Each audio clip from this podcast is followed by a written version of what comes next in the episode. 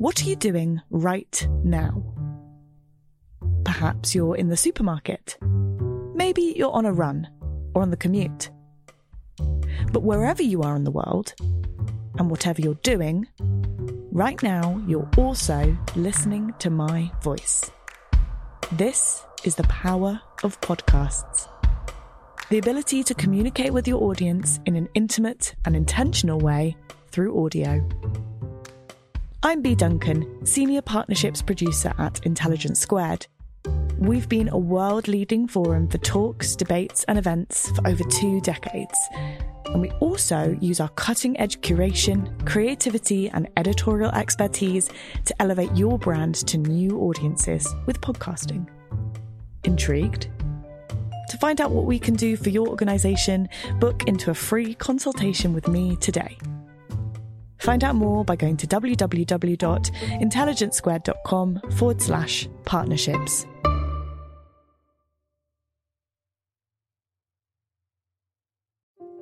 I think the age of the omnipotent general style, I've got the answers and you'll do what I say, does not work in this day and age. The ability to say, I'm moving past that win lose scenario and I'm going to collaborate. How do we recognize that we have made some mistakes? How do we become part of that solution? I think that is the wave of the future. Hello, and welcome to How to Lead a Sustainable Business.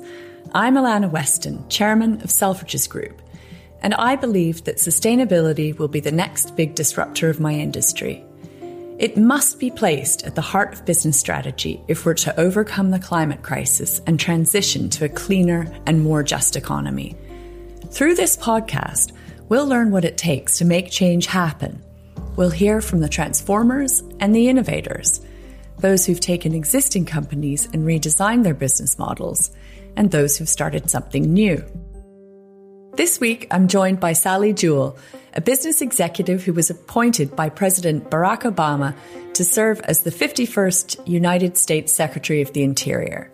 She was previously the CEO of Recreational Equipment Inc. and interim CEO of the Nature Conservancy. Welcome to the podcast, Sally. Thank you, Alannah. It's great to be here.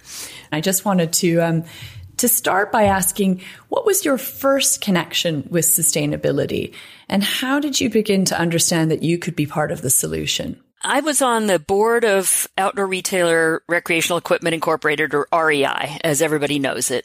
But sustainability was not on my radar. And I think my first real introduction to sustainability came at it from a, a, few angles. One is I was visiting one of the REI stores and the store manager was a volunteer with an organization called Forest Ethics. And she said to me, Sally, what is REI doing around its paper usage? Because we were a catalog producer at that time. And I said, I don't know. She was saying, what are the sources of our paper? So for me, that was sort of a seminal moment of, I better know the answer to these kinds of things. I had a board member who was working in this space. Actually, his wife was working at Stanford University. And I think, you know, he was gaining some understanding of sustainability and climate change, you know, at that time before it was regularly spoken of. So that's kind of where it started. But I'd say one really interesting thing with forest ethics is that it started to take on large catalog retailers. And I think it was 2002 Forest Ethics put a full page ad in the New York Times that talked about Victoria's dirty little secret and a scantily clad model holding a picture of a chainsaw. And it drove people to their website, which rated catalog retailers. It was around holidays with Santa Clauses, fruitcakes, and with lumps of coal. REI was on that list and we earned four lumps of coal and one fruitcake.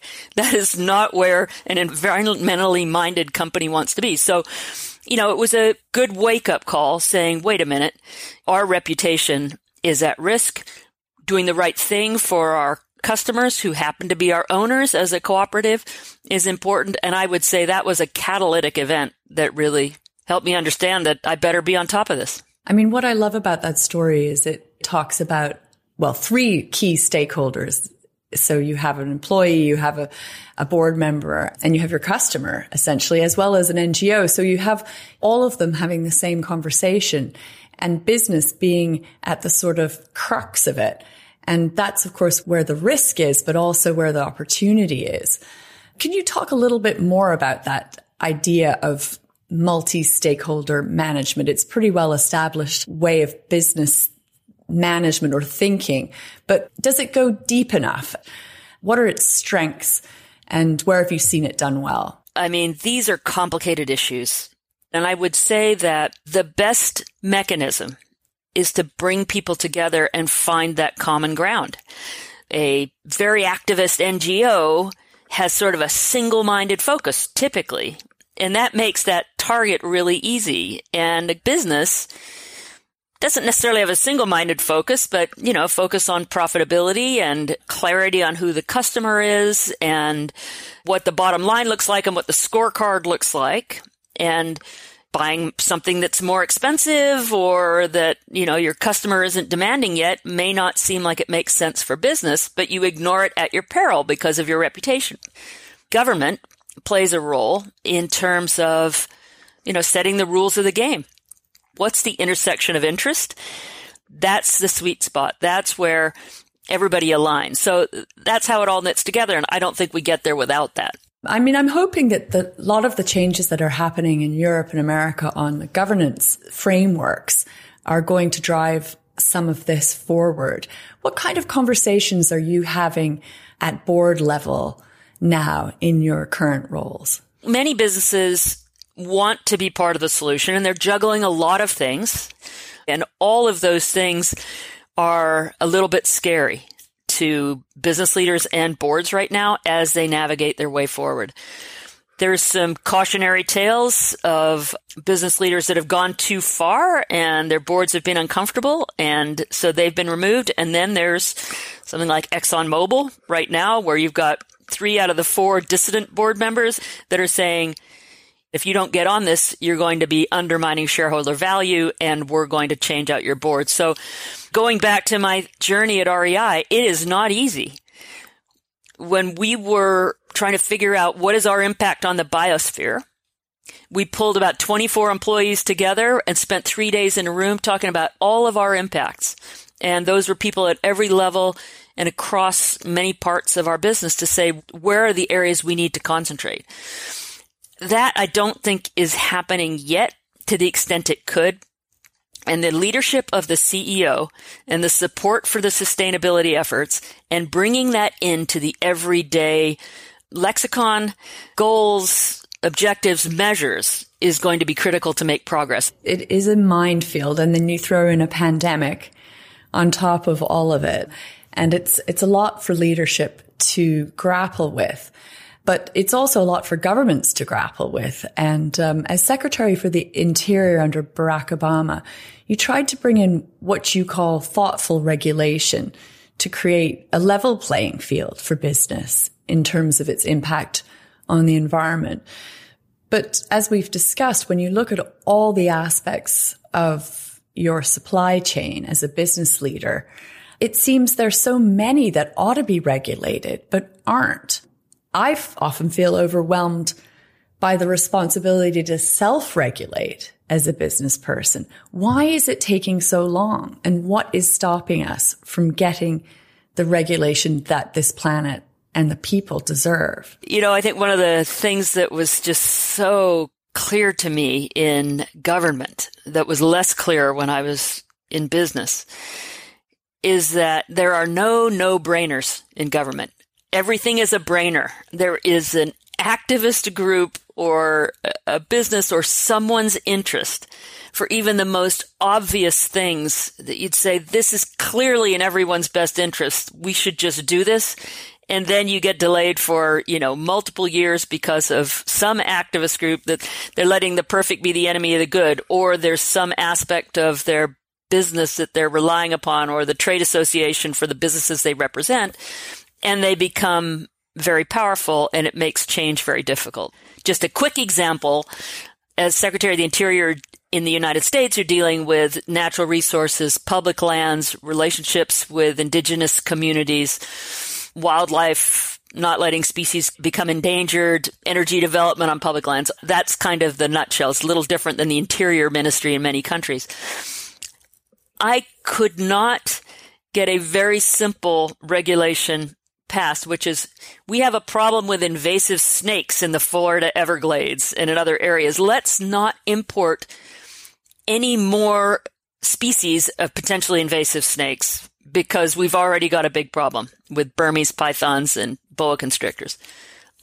so these are snakes that are not yet permitted to go into the United States and the reptile keepers lobby made it nearly impossible. It took me three years to get that simple regulation passed that says there is no market for it yet in the United States. Let's not let these snakes in because then we'll have a bigger problem than we have. That was probably the biggest thing that I would say would have been a no brainer that I could not get done and I was stunned. So self regulation doesn't work, especially if it puts a business at a competitive disadvantage. I think one of the biggest barriers to moving forward with the regulation that we need are trade associations. You will have individual businesses that will say the right thing. And then you'll have trade associations lobbying generally for the status quo or for reduced regulation. And some of this is a lack of courage on the part of the business leaders. I'm going to say the right thing when I'm meeting with Sally or I'm talking to the press and I'm going to let fill in the blanks on the trade association do my dirty work for me because they are sort of single-mindedly focused on the health of that industry. A lot of times it's around reducing taxation or reducing regulation. Companies need to hold their trade associations accountable. They need to come together not as competitors, but as collaborators. So whether you're in the uh, fashion business, or you're in the oil and gas business, what are the common intersections of interest where you would like to see your organization, you know, be something you can be proud of, something that helps the earth, doesn't hurt the earth. So what does that look like? And then hold your trade association accountable for moving regulation in that direction. There's a, a phrase that I used when I was running REI and calling on government leaders and the phrase is, if you're not at the table, you're on the menu. Businesses ignore government at their peril. They ignore regulation at their peril. Now, sometimes it may be, I want to stop a piece of regulation or I want to stop taxation that might hurt my business. But what if the focus was, I want to work with industry partners on regulation that's going to address the challenges that we have around climate change and level the playing field so you as a self-regulator that wants to do the right thing isn't put at a competitive disadvantage compared to another competitor down the street because you're doing the right thing and they are not. It's just very hard to do unless you collaborate. It's so complicated and it makes you wonder sometimes is it capitalism that's the problem or is it democracy that's the problem? You know, is the situation now so urgent that we just need really strong leadership centrally. I mean, nobody wants to not live in a democracy, but then at the same time, nobody wants dramatic climate shift and destruction of the planet. So anyway, that's a big question, but it's, uh, it sometimes seems so frustrating to have to jump through all these hoops, whether you're in business or in government. There's no question to me that democracy is absolutely essential. Regulation is messy, but what will drive it forward is people working together. I mean, I used to be on panel discussions all the time with Walmart. Now, REI and Walmart, people normally wouldn't talk about in the same sentence. Very different companies, but both devoted to sustainability. And when you do that, you build credibility with government at every level, and that's when you affect change. So give me a democracy any day, but it, boy, it does not move quickly. And yes, as our planet is in deep trouble, we need to move quicker. Well, certainly it feels like there's so much good energy coming out of the US right now. Does it feel that way from where you're sitting? Oh, absolutely. I mean, there is no question that there is a sea change in the United States. And the thing I take heart in is the engagement of young people. And I'm quite optimistic about the capacity and the commitment and the energy of this emerging generation, not just uh, millennials, but the young people coming up behind them as well. These incredible young leaders that are making very clear what they expect for this world they're inheriting. And once we unlock human innovation and we get business working collaboratively with government on solutions to how do we work together on renewables in a way that brings the cost down and allows some of the developing countries to skip over all the steps that we went through in terms of bringing energy and distributing energy and doing it in a way that's more energy efficient.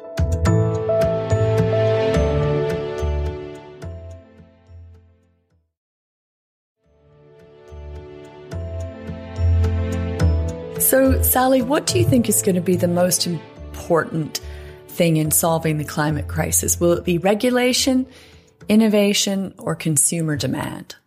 I personally think that if you get thoughtful regulation in place and it's based on sound science, that that will drive innovation. So if I give you an example of, say, mileage standards in cars, you had California in the United States leading the way because they had a horrible pollution problem. But mileage standards in cars saying, you know, companies, we're going to work with you to set goals that you can compete with each other. How can I have the same amount of power for a lot less fuel? Or how can I have a more powerful car that is much more efficient? At any rate, it unlocked innovation. There's no question. And I think some of the same things are happening right now around batteries, for example, and electric cars, electric vehicles in general. So that's the kind of thoughtful regulation that can drive innovation. Now, it can also drive unintended consequences. That batteries are not benign. I drive an electric car right now, a Chevrolet Bolt, and I think there's 20 pounds of cobalt, which is a conflict mineral from the Congo. I mean, I feel terrible about that. So if we begin to regulate on the social aspects of that, that will drive innovation on alternative metals, right? Or alternative supplies. If lithium becomes in short supply, or in the United States, some of the biggest lithium deposits are sitting right underneath critical habitat for species in the Great Basin that when you destroy that habitat, it continues a downward spiral for that species. So are there alternatives? I, I don't think it's a matter of regulation or innovation or consumer demand. I think they're all tied together. Consumer demand oftentimes lags because there's a lack of understanding. And there can also be a move in a direction that has unintended consequences. One thing that I became more aware of when I was running the Nature Conservancy, which is the downside to organic farming. So people think if I buy organic, I'm doing better by the planet. And certainly I think from a health standpoint, what you're ingesting, all of that is, is something to take into account. But if you're buying organic and the yield is 40% less, it takes that much more land to have the same crop. So with increasing population, if you went all organic, that would accelerate rainforest destruction, for example. So the current move is more toward regenerative agriculture. How do we bring these lands back? How do we do things that have been done by indigenous communities forever, like crop rotation? So everything is more complicated and a consumer thinks they're doing the right thing, but without sort of thoughtful regulation and businesses, in this case the agribusiness sector, saying, hey, wait a minute, there's an unintended consequence here of going pure organic, the consumer's not going to know. So how do business leaders navigate their way through this? And what qualities does it take to be a business person in this age of complexity? It takes listening skills. It takes collaboration. I think the age of the sort of omnipotent general style, I've got the answers and you'll do what I say does not work in this day and age. I think any business leader needs to be decisive, but the ability to say, I'm moving past that win lose scenario and I'm going to collaborate. I'm going to form a collective to say, how do we not become vilified as the industrial agricultural complex that's killing the planet? How do we recognize that we have made some mistakes? Or that we have benefited from the clearing of rainforests that we now understand have so much more value. How do we become part of that solution? I think that is the wave of the future. And it is going to be about recognizing that employees in this day and age, certainly in the fully developed world, have options and they're not going to put up with the kind of work environment that they might have in the past. And they're not going to put up with working for an organization or an individual that doesn't treat them well or for whom they're not proud to work for. And how important is the aspect of diversity and understanding how to build a diverse leadership team or workforce? How important is that as a skill for the future for business leaders? I think it's very important. And I think that you we're beginning to see the downside of homogeneity on teams. In the early days where I might have been the only woman on a team, I mean, there was no people of color whatsoever. There was a heavy burden with that in terms of I'm being an example and I better not fail because there's a lot of women that are depending on me because I've been given opportunities to be at the leadership table, so I better perform. But I know I added value by bringing a lens through a lived experience that my colleagues didn't have. And I think that that is so critically important. And in my journey as Secretary of the Interior and, and since that time, working with Native American youth, boy, I, I now have such a much deeper understanding of how our systems within the United States and capitalism in general kind of conspires to keep people who do not have means, do not have a family history of higher education or education at all, or may not have the family stability that many of us have taken for granted. We just keep them down with mountains of debt and credit cards for this and ads for that. And you've got to have this and you've got to have that, knowing full well, as I think credit card companies and others do, that um, they're going to bury them in debt and some of them are going to default, but it means that they can't get out of that negative spiral. There's so much that I learn by being around people that have had a different lived experience from me and that can share with me when they have the courage to do it. And it's not easy to bring your perspective to a person with more power or influence than you feel you have. You know, if you listen, they can help set you up long term for success, right? You don't listen at your peril. And I think that that is the importance of diversity besides being the right thing. Sally, this has been a fascinating conversation, I'd like to move to our quick fire round of questions, if you don't mind. So, Sally, what is your definition of sustainability? It is that closed loop where you're giving back, you're reusing, you're recognizing your impact, you're making adjustments. And is there such a thing as sustainable growth? I think how we define growth will evolve over time. I don't think that growth can involve the continued accumulation of stuff and work for this planet. Maybe as we move toward services, as we value things that are virtual as opposed to tangible, that that may provide that growth and capacity without causing us to take more from the earth if we begin to charge ourselves for the real impact that we have, and maybe it will cause us to use things longer, to have them more repairable, and not take so much virgin material. And I think once you get to that, you can have sustainable growth, but it certainly cannot persist in the way the growth and the taking of the earth has developed in the past.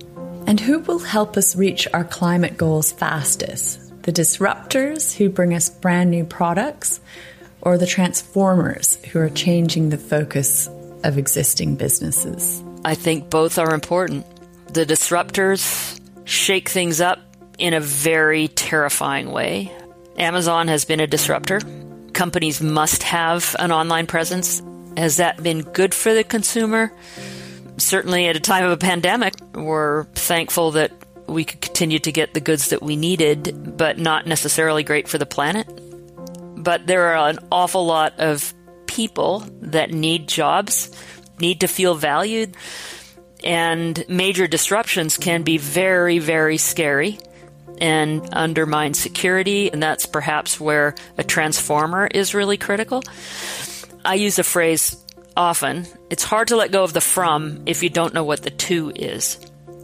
A transformative leader says, I recognize that people were comfortable in the from. You know, my daddy was a coal miner, my grandpappy was a coal miner. That's what I know. So if you don't paint a different picture, then you're going to have a large lobby for things to stay the same, even though they've got environmental consequences, because the need for security for my family is going to overrule what I might do for the environment. And what three things are you hoping will come out of COP26? if there's one major thing, it is that we align on the rules of engagement and the measures of progress, that we set goals that must be met, and then countries hold each other accountable for making progress. COP Paris Accord was a really important step in bringing all the countries to the table. And having been there and having witnessed what President Obama was doing with the leaders of India and China in advance of that, and then watching the incredibly collaborative efforts of the Pacific Island nations to say, here's what we're going to do about climate change. Your efforts are our future. We will be underwater. That was huge in terms of all countries saying we have responsibility, but we must move toward tangible goals and measures and accountability. And what three things are essential to leading a sustainable business? Listening to all stakeholders, collaborating with those who can affect change.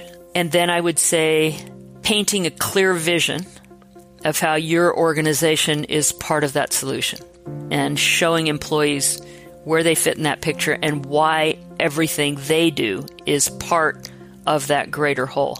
Sally Jewell, thank you so much for coming on How to Lead a Sustainable Business. Thanks, Alannah. It's been a pleasure talking to you, and thank you for taking on this topic. If you enjoyed this podcast, please do take a moment to subscribe and rate and review us on Apple Podcasts. This lets us know what you think and helps others to find the show. This episode was brought to you by Selfridges Group and Intelligence Squared. It was edited by Debbie Kilbride with technical assistance from Mark Roberts. The executive producer was Farah Jassett. I'm Alannah Weston, and this is How to Lead a Sustainable Business. What are you doing right now? Perhaps you're in the supermarket Maybe you're on a run or on the commute.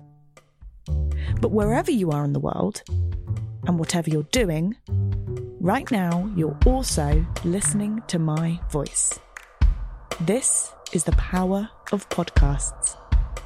The ability to communicate with your audience in an intimate and intentional way through audio. I'm Bea Duncan, Senior Partnerships Producer at Intelligence Squared We've been a world leading forum for talks, debates, and events for over two decades. And we also use our cutting edge curation, creativity, and editorial expertise to elevate your brand to new audiences with podcasting. Intrigued? To find out what we can do for your organisation, book into a free consultation with me today. Find out more by going to www.intelligencesquared.com forward slash partnerships.